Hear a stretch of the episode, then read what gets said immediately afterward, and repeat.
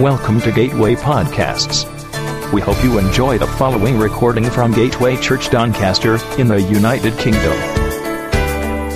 For more podcasts and information about Gateway Church, please visit our website, gatewaychurchdoncaster.org.uk. Thank you for listening.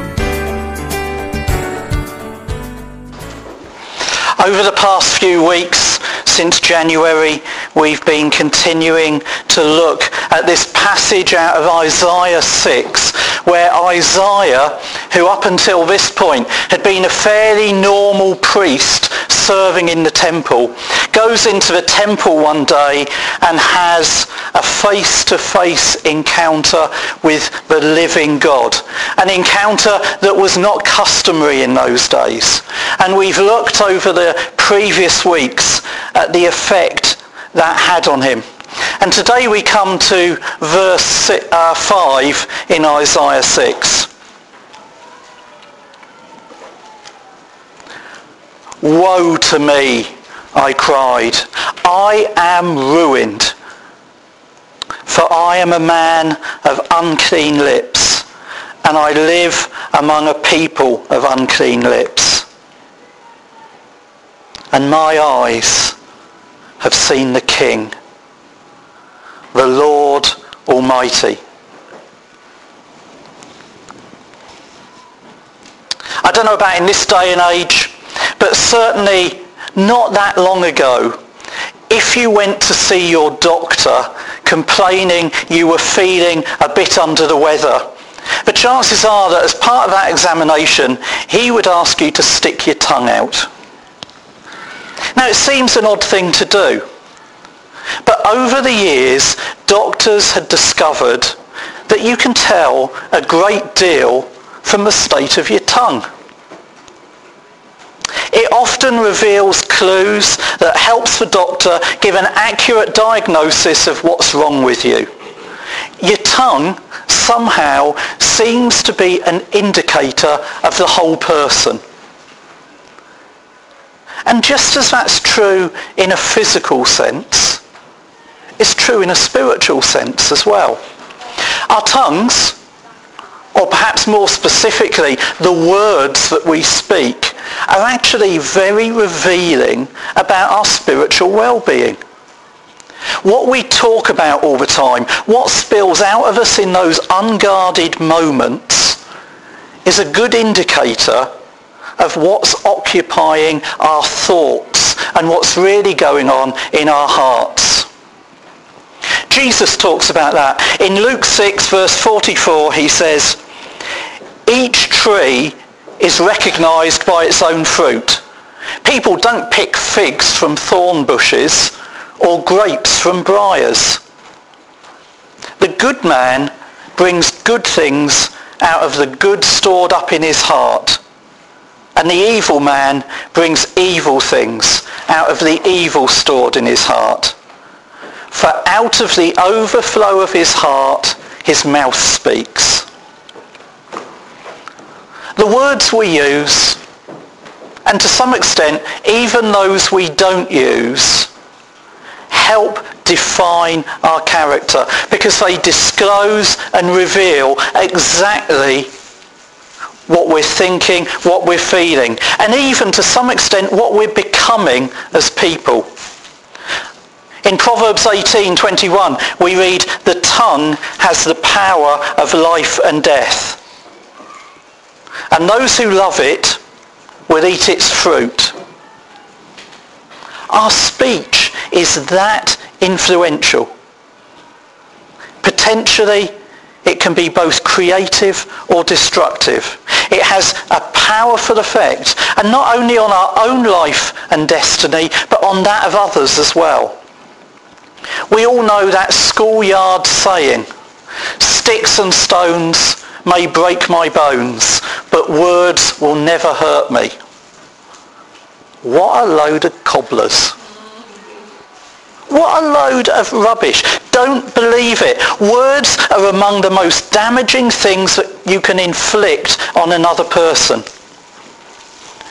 Just think for a moment of the emotional damage that wrong words do from the lips of abusive parents. Think of the effect of those words that come from some hurtful school teachers or cruel enemies. Think for a moment of those words that even friends may say in a hurtful moment. Some of them have caused wounds that may not even have healed now. Now, life and death are opposites.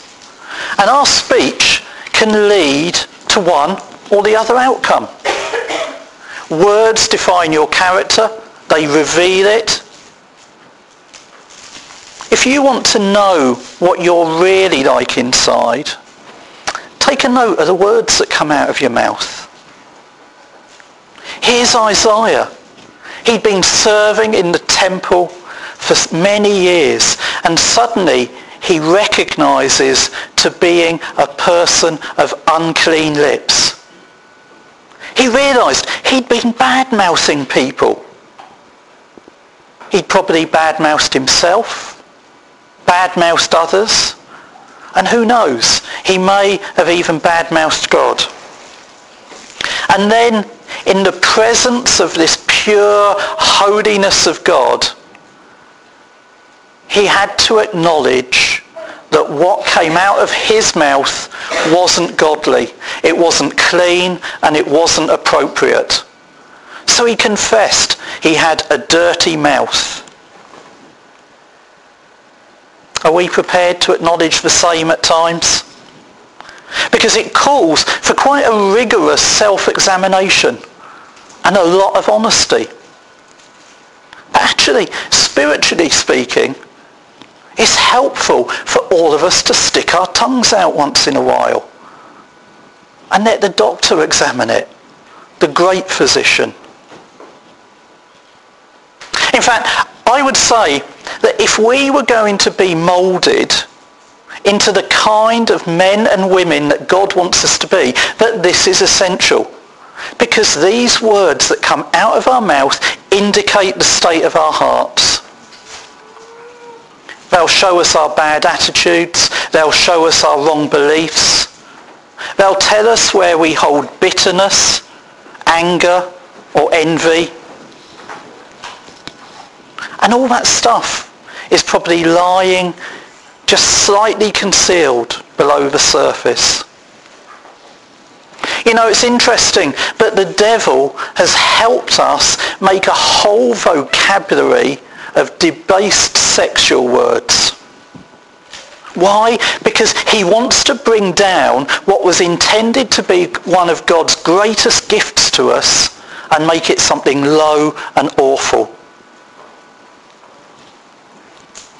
What ought to be a pure spiritual bonding within marriage, a gift of heaven, has become something that is warped and distorted just by the very words we use to refer to that act of sexual union. The most common swear words and curses you hear in our culture are sexual ones. And they all degrade that creative design for men and women, turning what was beautiful into something which is filthy. And so sometimes we need to confess our deep-seated problems to God and let him bring cleaning. We need to stop hiding behind excuses we make and take the medicine so that God can bring healing. And then along with Isaiah, we can begin to speak God's words of life into others. The Apostle James had a lot to say about the mouth. In his epistle in James 3 verses 5 and 6, he writes, The tongue is a small part of the body, it is a world of evil among the parts of the body. It corrupts the whole person. It sets the whole course of his life on fire. What James is saying is literally every sin we commit eventually comes to expression through our tongues. For example, if we're feeling irritable and angry with someone, it will show up when we raise our voice or start shouting at them. It will show up when we start being rude, insulting or critical. If we're feeling lustful, it will show up in the types of jokes and inappropriate remarks we make. It will show up in our soft words as we try and seduce others. Even crimes like murder, theft, embezzlement, violence, actually are all only moved forward because of speech, because people need to communicate with each other. People use words to slander each other, to discredit each other. The list just goes on and on. And we can also express unbelief through making cynical comments about reported wonders of things that God is doing around the world by arguing with his word. We can diminish someone else's experience of God by negating the healing that they've found in their lives, by trivializing it. Just because we haven't seen it with our own eyes, we haven't personally experienced it.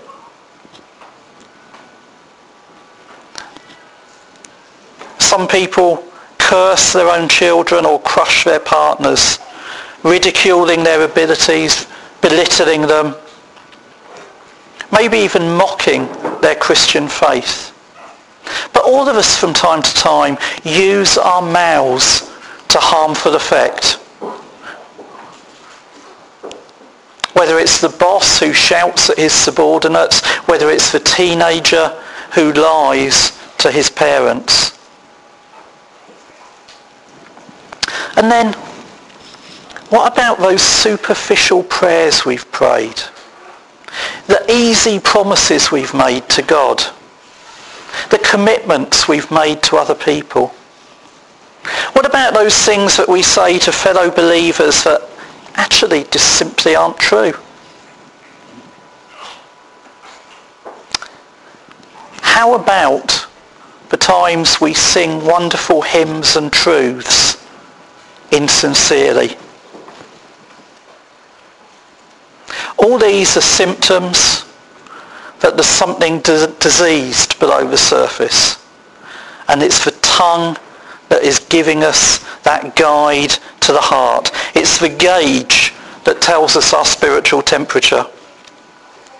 And Isaiah knew this, and he knew he needed to be cleansed. And so he said, woe to me. Now we live in a blame-shifting culture.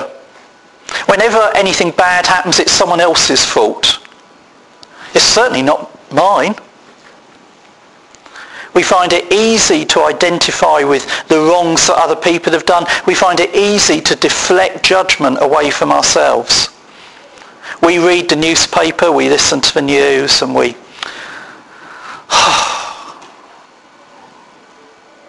we tut and we shake our heads in judgment over what other people are doing. We're quick to judge and criticize politicians, and yet we're blind to what's going on in our own lives.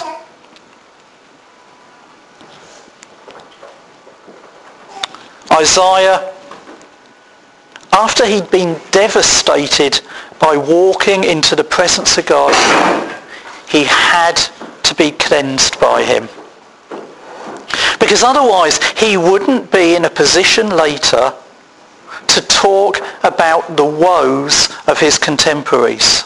Woe to the land grabbers, woe to the drunkards, woe to the evildoers, woe to the moral revolutionaries, woe to the intellectually arrogant, woe to the corrupt judges. And you can read all about those things in Isaiah as it goes on. But first of all, the reaction of the man who later uttered these words shows that when he saw God in his blazing holiness, he realized first of all he had to pronounce that judgment on himself. And so he stood before God and said, woe to me. And that is the crux of the issue. If we haven't seen the truth about ourselves, we're not ready to be trusted with the truth about other people. Until we've been devastated by the sin in our own life and until we've pleaded for God's mercy and cleansing, then our words to others will just be hollow and self-righteous accusation. We first of all have to encounter God The Christian writer Tozer said, I believe that there is little sense of sin among the saved. And the average Christian lives a life so worldly and careless that it is difficult to distinguish from the unconverted. How often that's true. But equally, there's a sense of tenderness that comes into the hearts of men and women who've been into the presence of God. When they've been compelled to say, woe is me. The words that they speak are so different and they carry so much more weight.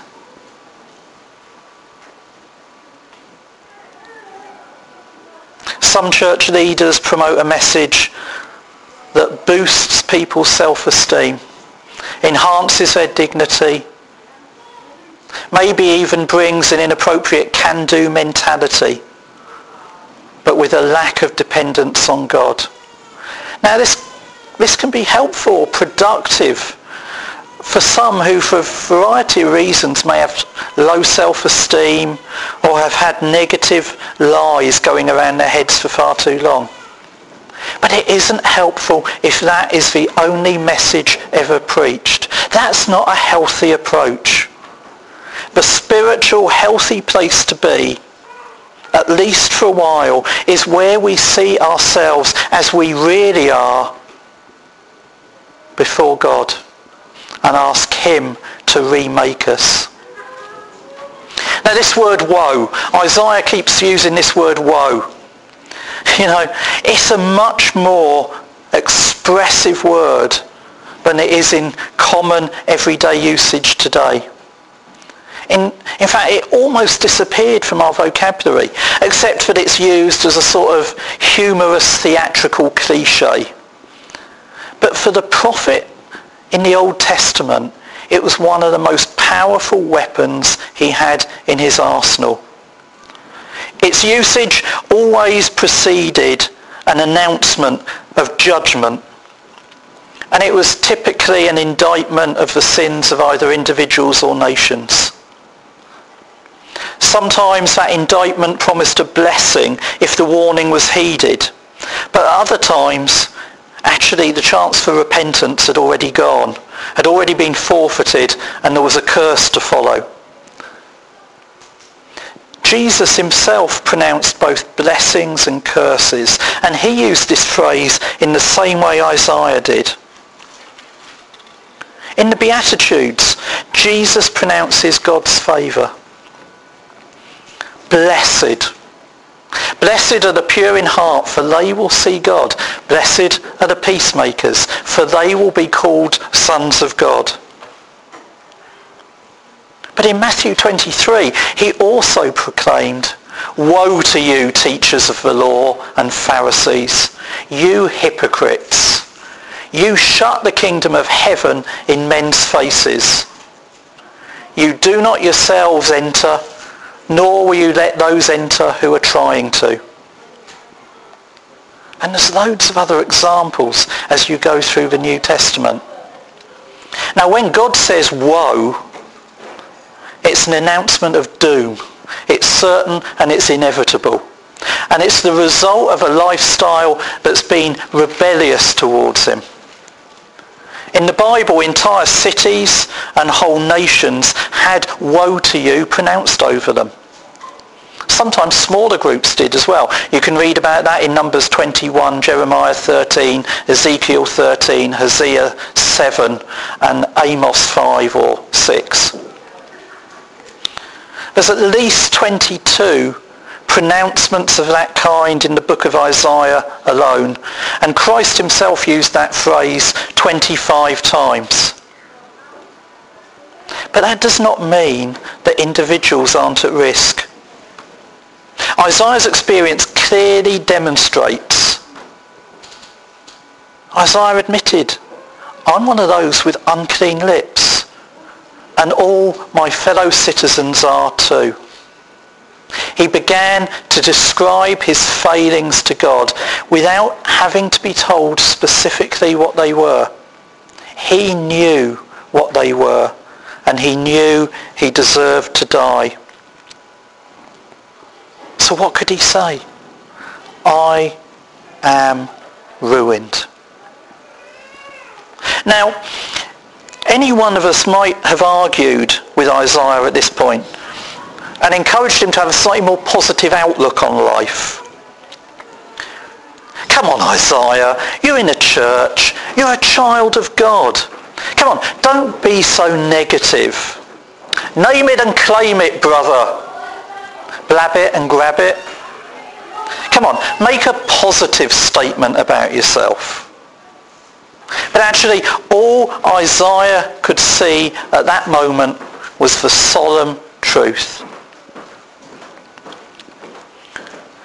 Jeremiah declares, let not the wise man boast in his wisdom, or the strong man boast of his strength, or the rich man boast of his riches.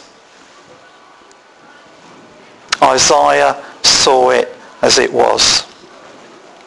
He then goes on and names three of the most common grounds for a sense of security or even superiority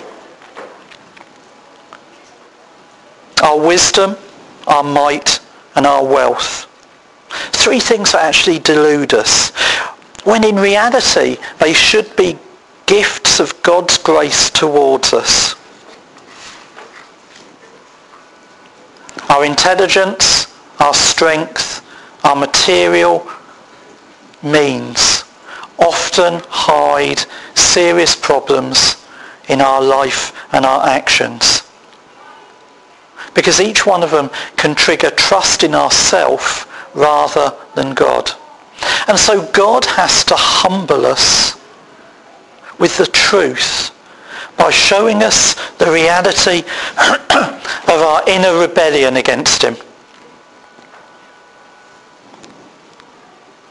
That kind of experience that Isaiah went through has been true for loads of great men and women through Christian history. You read the testimonies of Augustine of Hippo, Martin Luther, John Bunyan, John Wesley, Jonathan Edwards, Spurgeon, Martyn Lloyd-Jones, Billy Graham, Gladys Aylward, Jackie Pullinger, and many more, you'll find that at some point they came under the overwhelming conviction of the reality and the corruption of their own lives.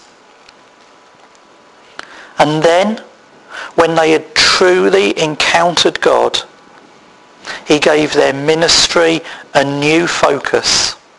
A new focus that enabled them to unmask the same problem in other people's lives and gave them the treatment for it that is found in the gospel.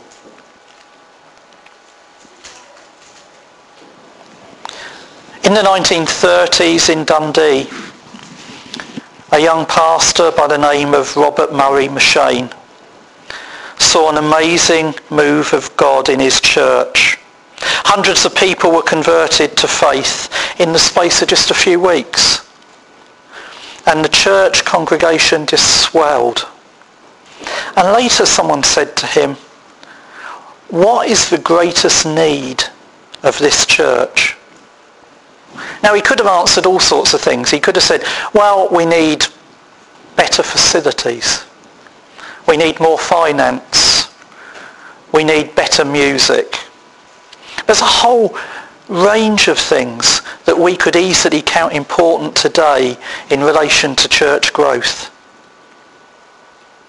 But he replied, my personal holiness. by which he meant the life-changing result of an awesome encounter with God in his own life.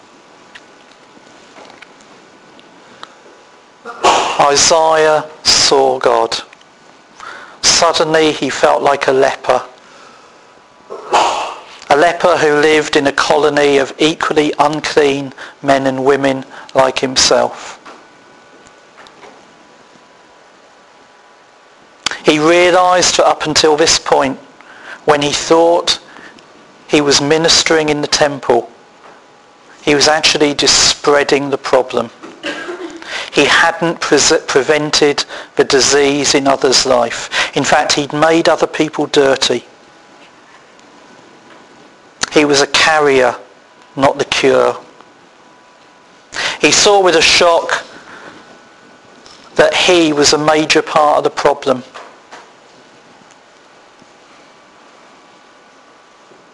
If we make an honest and sober assessment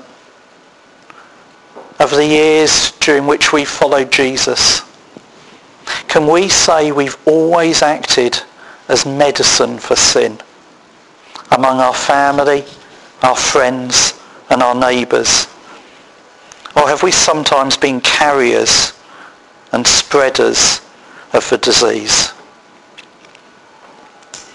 We need to come to the point where we honestly answer that question. Otherwise we can't move on. The American theologian R.C. Sproul wrote,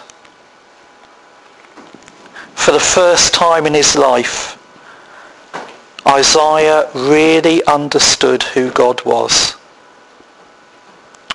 At the same instant, for the first time, Isaiah really understood who Isaiah was.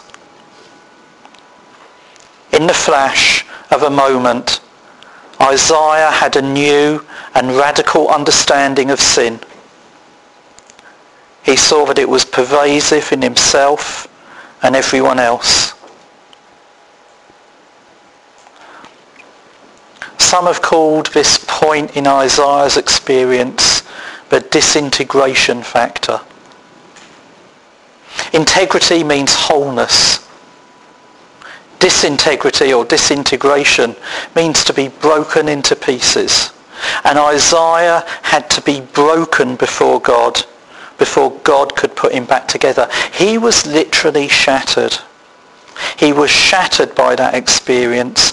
And humanly speaking, there was no way he was going to get his life back together. Some of us work very hard at trying to hold our lives together at one level or another. We have areas in our lives where things aren't working well. In order to bring our lives to restoration in the end, at times, God is forced to completely break us. We need to come to the end of any misguided hope that trust or reliance on ourselves will bring that. Somehow, in the light of the truth of God, all these popular words that are hyphenated and start with the word self go into insignificance, self-esteem.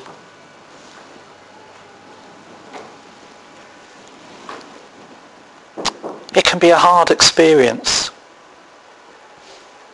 But if it hasn't yet happened to you, I want to congratulate you for escaping it. But actually, I hope it happens to you sooner rather than later because it will be the making of you. Because in God's economy, the breaking of a person is the making of a person. We have to die before we can live. We have to lose before we can gain. We have to give up before we can go on. And we have to go lower before God can take us higher. Martyn Lloyd-Jones once said, the worst thing that can happen to a man is for God to grant him success before he's ready for it. There are times when everything you thought was in place in your life was comfortable and predictable begins to unravel. You know how it is. The routine of your life's great. Your partner loves you. The kids are doing well and they're safe. You're eating well. You're sleeping well. Life's never been so good. And then everything goes pear-shaped. It starts to come apart around you and there's nothing, absolutely nothing you can do to stop it. I know at the times that's happened to me. I've sometimes thought of that illustration of a tapestry. Whilst appearing on the front to be something well crafted and beautiful, when you look at the back, it's an incomprehensible jumble of threads of different colours that have to come together to complete the picture on the other side. Now the tapestry of your life might have an attractive pattern to it. You might be quite pleased with it. But then when a divine hand starts picking threads out of the canvas, the whole thing that once looked so beautiful can soon hang in shreds.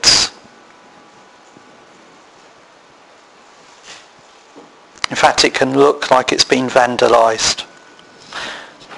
But then the hand of God begins to reweave it, to put the threads back again, but in a different pattern. And this time, you'll find woven into it threads of silver and of gold, something that enrich its beauty and its elegance. In his book, The Making of a Leader, Frank Damazio talks about these phases as being preparation that is essential for those who God intends to use. And that is to one extent or another, after all, all of us. It's a good thing to be pulled apart when God is doing the pulling. And then here, in this single moment, Isaiah changed his mind about everything he thought about himself, about everything he thought about the world, and it shifted. And it came into line with God's perceptive. Now the Bible calls this repentance. And this act of repentance was for Isaiah a radical act of reassessment. Looking at himself in the light of God's supreme being and burning purity.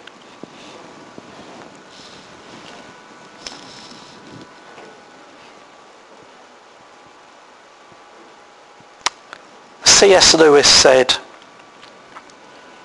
God is the only comfort. He is also the supreme terror, the thing we most need and the thing we most want to hide from.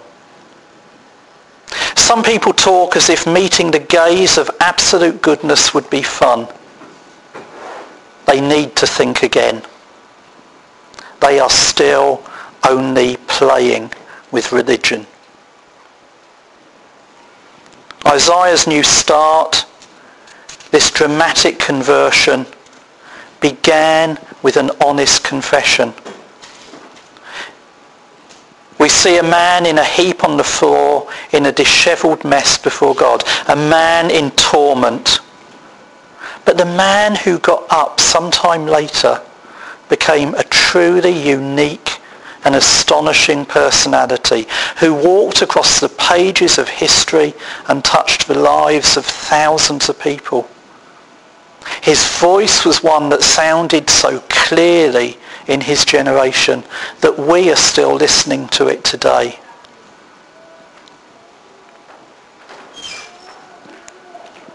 In the Christian life we discover that the best place to start serving God is on our faces. We start from the bottom and work up, but Peter put it like this in his epistle. God opposes the proud, but gives grace to the humble. Humble yourself, therefore, under God's mighty hand, that he might lift you up in due time. Have you seen it yet? This breathtaking liberty of coming clean about sin. We need to bring things out in the open. We need to agree with God. We need to confess before him and bring them under the blood of Jesus and then ask the Holy Spirit to empower us to walk free of them. We need to stop trying to defend the indefensible. We need to stop making excuses for the inexcusable. The only remedy is the cross. Have you been there? Have you been there lately? Or are you still going to do it your own way? Dietrich Bonhoeffer, a man who died for his faith the, under the orders of Adolf Hitler just days before the end of the conflict in Europe in World War II, said, when Christ calls a man, he bids him come and die. Dying to yourself isn't pleasant. It's painful. But it's necessary if you want God to really equip you to have influence in a dying world.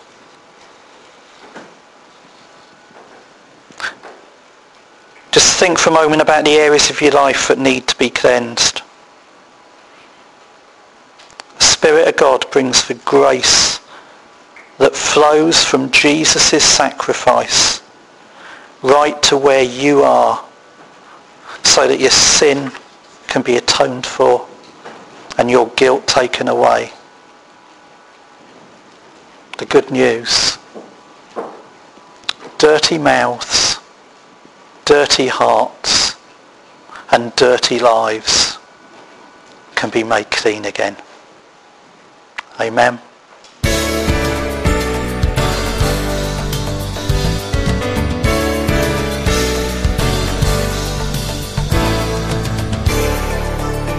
We hope you enjoyed this podcast. Don't forget to visit gatewaychurchdoncaster.org.uk